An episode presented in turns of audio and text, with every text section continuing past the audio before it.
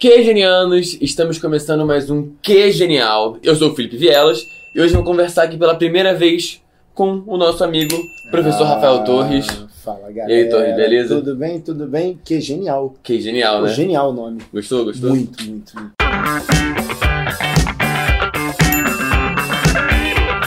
Galera, a gente estava aqui trocando uma ideia e existe muito essa.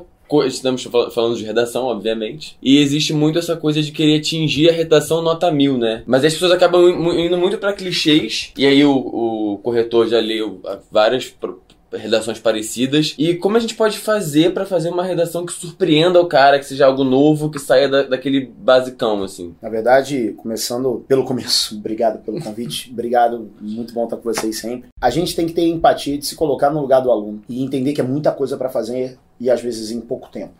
Então, buscar o mais fácil. O, o- o candidato mesmo. Candidato. Quanto a conteúdo, o que ele precisa estudar, o que ele precisa, às vezes, estruturar em termos de linha de raciocínio, e redação é uma dentre várias disciplinas. Mas a redação, ela acaba tendo alguns diferenciais, porque ela caminha em tons de subjetividade em alguns momentos que outras disciplinas não têm. E não é o tom da subjetividade do corretor, mas o dom da construção daquele que produz o texto. O que significa que eu preciso cativar quem me corrige, porque ao contrário da leitura ótica de tudo que dá nota para as outras disciplinas, a minha tem um ser humano do outro lado. Sim.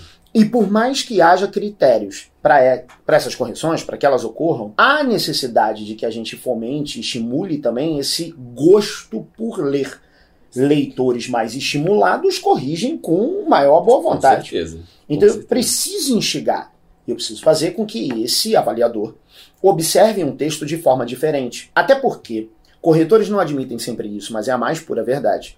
Toda correção é comparativa, mesmo que intuitivamente. Se eu pegar uma redação sua e ela estiver entupida de erro de verbo, não tem como eu olhar para os verbos da redação que vem na sequência do mesmo jeito que eu leria se eu não tivesse visto a sua. É condicionado.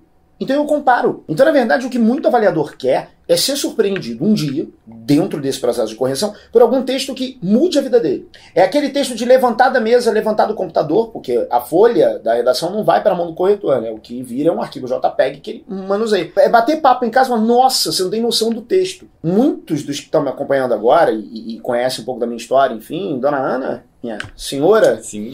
minha senhora também é da área. E quantas não foram as vezes em que a gente se deparou trocando ideia um com o outro acerca de um texto que tenha surpreendido a gente? E deve ser muito bom como corretor quando isso acontece, com certeza. Porque, na verdade, o leitor se agrada. Leitores agradados, avaliadores com mais boa vontade. Com certeza. E aí, vamos levar isso para o campo da produção textual. Quem está acompanhando a gente agora, está estudando para Enem, sabe que existe obrigatoriedade de um repertório chamado de repertório sociocultural. E segundo o manual do Enem, né, do corretor e do redator também, que redator também tem manual, seu INEP demora um pouco para lançar, inclusive em um ano, muito curiosamente, já demorou tanto para sair e ficou a tão pouco da prova que a menos de um mês da prova o manual do candidato saiu. A sorte do candidato é que a tendência das manutenções de critérios sempre é constante, mas se não fosse por isso, imagina, trocar de regra ali na, na cara do gol. Imagina. Inviável. E esse manual do corretor, assim como do redator, como diz, ele fala sobre a necessidade de que o candidato explore variadas áreas do conhecimento para desenvolver o tema. Nome, repertório sociocultural. E, obviamente, se você pegar os temas dos últimos anos, minorias, problemas estruturais e afins, a tendência de as ciências humanas se encaixarem acaba sendo maior do que a de outras áreas. Por exemplo, se vier um tema como alimentação, tema com cara de Enem e não caiu, eu puxo uma biologia, uma química, Sim. e por aí vai. Até mesmo, para ser bem franco, com algumas disciplinas, mesmo que humanas, existe uma certa restrição. Porque, teoricamente, para alguns, como não tem nome de alguém ou nome de uma teoria específica, parece que não é repertório. E, e- e eu não sei por que se criou um inconsciente coletivo de que a filosofia e a sociologia são, para alguns, e isso é muito real na cabeça de alguns, as únicas disciplinas com as quais se pode contar para pagar a conta do tal do repertório. Isso é uma coisa que a gente percebe, assim, até na- nas dúvidas que os alunos enviam, às vezes, assim, a, a preocupação muito direcionada com filosofia e sociologia, né? E a gente pode usar até outros, outros, outros meios, filme, música, para trazer esse repertório para nossa redação. Porque eu fico me perguntando quanto às vezes, em vez de preciso de alguém que me ajude a esclarecer a questão, o candidato não pensa como é que eu vou encaixar esse cara, que ele é tão bom, mas tão bom que eu quero encaixar. É, a necessidade fica em enfiar aquele cara ali pra mostrar que ele sabe, né? E, e o que deveria ser a prioridade, que é o tema? Não. Fica, acaba Vira o cara. secundário. É. E o cara tem que prevalecer. Aí vira a forçação. A grade de correção do ano passado criou um mecanismo para tentar melhorar essa avaliação, para fazer com que o repertório seja 100% válido. Então houve a criação de três pré-requisitos. Para um repertório ser 100% válido, ele precisa de fonte, então você tem que dizer de onde aquilo veio, qual área do conhecimento ou quem foi que falou. Você precisa ter pertinência a um eixo do tema. Então, por exemplo, formação educacional dos surdos. Você trouxe alguma coisa que tem a ver com surdo ou tem a ver com educação? Beleza. Se não, não tem pertinência. E você tem que ter um encaixe sintático. Tem que estar na frase. Muita gente faz o já dizia fulano de tal lá no final. E o já dizia fulano de tal, parabéns para ele. Parabéns para você que lembrou, mano. Tá, e o encaixe? Aí entra muito bem o que você falou. Outras formas de repertório sociocultural alimentariam a construção de textos mais sofisticados. Séries, obras de arte, como um todo, plásticas, filmes, Exposições. exposições, obras que esclareçam um determinado momento, obras que às vezes não justificam, mas ilustram uma determinada situação. Vamos pegar o caso, por exemplo, no Brasil, telenovela, que hoje, obviamente, perde espaço na sociedade da velocidade que a gente tem, não combina mais. Ter hora Pra marcada para sentar e assistir. é. Mas não se perdeu o espaço da novela, tanto que plataformas online disponibilizam esses mesmos capítulos. É, Eu não crio Eu uma ia falar, plataforma é com ver- novela pro cara não acompanhar. sim. Então ainda tem demanda. E virou tá on demand agora e tá crescendo. O serviço aí on demand de novela, E vai exemplo. continuar a crescer, É. novelas antigas. Você cria canais de TV por assinatura com novelas antigas. Então isso fomenta muito o entendimento da cultura popular. Sim. E os filmes contribuem muito. E um filme em especial, é, inclusive, pra mim, tem uma capacidade absurda de inserção e de encaixe em trocentas pautas. É um filme que eu vou te indicar. Sugiro que assista. Você tem N plataformas com esse filme disponível. O próprio YouTube, né? Que também loca, né? Loca, Também, é. eu, eu vi, eu não consegui ver o filme, mas eu procurei pra alugar online, tem na, no, no Google Play, no YouTube, na, no iTunes, tem até no da, da, da Microsoft, então é fácil o acesso e o aluguel é barato. Quem tiver interesse aí. Maravilhoso. Chama-se Escritores da Liberdade. Esse filme ele é protagonizado por uma atriz premiada, Hilary Swank, que fez outras, outros filmes também. E é um filme baseado em fatos reais. É, eu tenho uma resistência com o baseado em fatos reais, porque nem todo mundo entende o baseado como partiu-se daquilo, entretanto, há sempre uma É, criação. existe uma arte ali, uma, uma mudança da história, uma adaptação da história pra fazer ficar funcionar na tela. Até porque você tem uma hora e pouco de filme, tem todo, todo esse. Sim. Porque eu vejo às vezes essa, essa necessidade de algumas pessoas de verem uma reprodução literal quando ela não vai É, acontecer. É obra de arte e recriação. É. É, é, é mimes no processo. Repertório sociocultural também. A Hillary faz uma professora, Erin Gruwell, com perdão da, da redundância, da, da redundância não, da pronúncia, que é a que me veio agora, uma professora numa escola em Los Angeles, e ela tem a incumbência, no início de um processo de profissão dela, de pegar uma turma numa escola, e essa turma tem como uma de suas principais características um- uma ruptura, uma, uma divisão, um- uma separação evidente entre grupos, principalmente por questões étnicas. Sim. Ela se depara com uma turma extremamente marcada pelo conflito e ao mesmo tempo, e eu acho isso lindo no filme, o conflito ele se evidencia no externo, ou seja, existe essa questão de, de- de conflito étnico, de combate étnico, mas existe um conflito interno que é muito poético no filme. A ideia do quanto esses indivíduos, marcados por setores minoritários, minoria no sentido sociológico da coisa, tá? Grupo social, subjugado, etc. Tratado de forma desigual, porque minoria pode pensar em quantitativo. Aliás, definir minoria em redação também é repertório, tá? Voltando. Essas minorias, elas têm um conflito externo e um conflito por espaço, por oportunidade de atuação, mas elas também têm um conflito interno de autoestima, de autoaceitação, de autorreconhecimento Famosa adolescência, né? somada a todos os confrontos de um país que vende midiaticamente o modelo de perfeição, um modelo de plenitude, que também tem os seus choques e confrontos internos e aos quais muitas vezes quem não vive lá não tem acesso enquanto conhecimento, enquanto informação. E essa eu acho que é a primeira grande pegada do filme. Ele explora um, um- um- um país, Estados Unidos, que nem sempre está ao alcance das outras pessoas. Porque parece, ah, olhando assim, a venda que faz é que todo mundo consegue chegar nesse American Way of Life, né?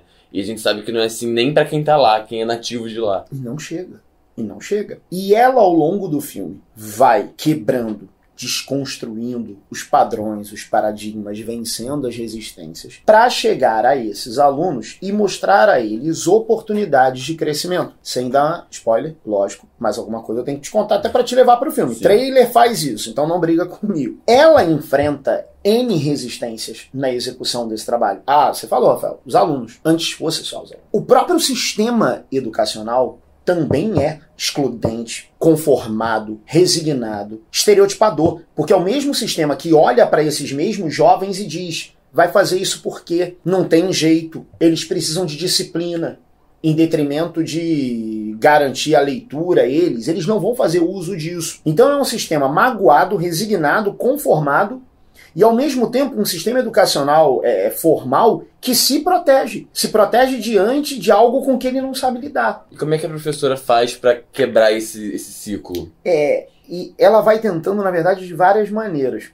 Mas aí eu preciso te explicar o porquê do nome do filme e eu juro que não passo disso. Ela chega um momento e propõe a construção de um diário individual, ao qual ela só teria acesso a partir do momento em que cada aluno daqueles permitisse que ela lesse aquilo que foi produzido. Daí, escritores da liberdade. Então, a escrita, e eu que sou da área de redação não tem como não achar isso maravilhoso, a escrita é, no, no, no filme, assim como foi na história real, um instrumento de transformação, de autorreconhecimento de autolegitimação, de relacionamento com o meio, de permissão para melhoria. Porque às vezes há condição, mas não há auto permissão e o auto reconhecimento para isso. Sim. E ela vai vencendo as barreiras com jogos, com dinâmicas, com uma série de atividades com as quais ela tenta. Nem sempre ela é bem sucedida e cabe a você ver o filme. E esse filme tem muito cara de redação, por quê?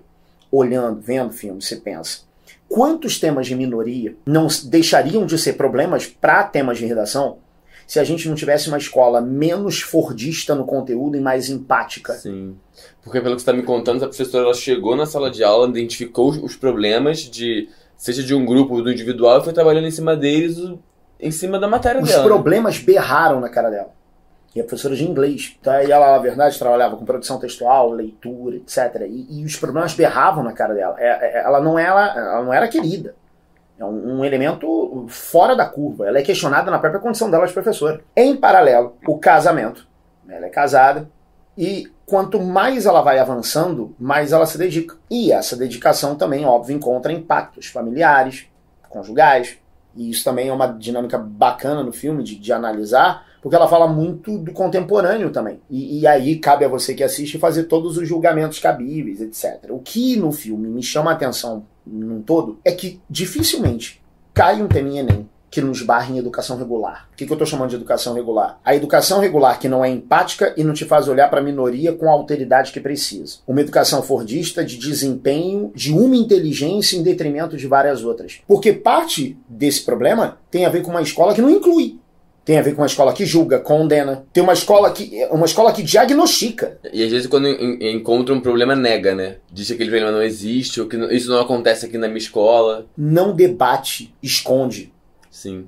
Não vamos falar sobre porque é mais conveniente tapar do que elucidar, do que esclarecer. Porque quando eu esclareço, eu me envolvo. Quando eu me envolvo, eu me responsabilizo. E eu não quero me responsabilizar. Talvez eu não tenha nem é, estofo, carcaça para isso, porque o, o, o sistema é histórico e não me deixa fazer no belíssimo, ironicamente falando, American Way of Life, que vende a perfeição enquanto qualquer setor social. Então, se você pegar todas as minorias que nunca caíram em Enem e tem cara de Enem, vamos lá. Idoso, escola empática, questões étnicas já apareceram, provavelmente não voltam em, em pouco tempo. As deficiências, Será que a escola é empática? Não é não falar não, é não deixar o próprio indivíduo com alguma limitação motora, principalmente, fazer parte do, do, do espaço escolar. Quando eu não dou a rampa e quando eu não dou o elevador, eu estou dizendo para ele, olha... Esse espaço não é seu. Não é seu.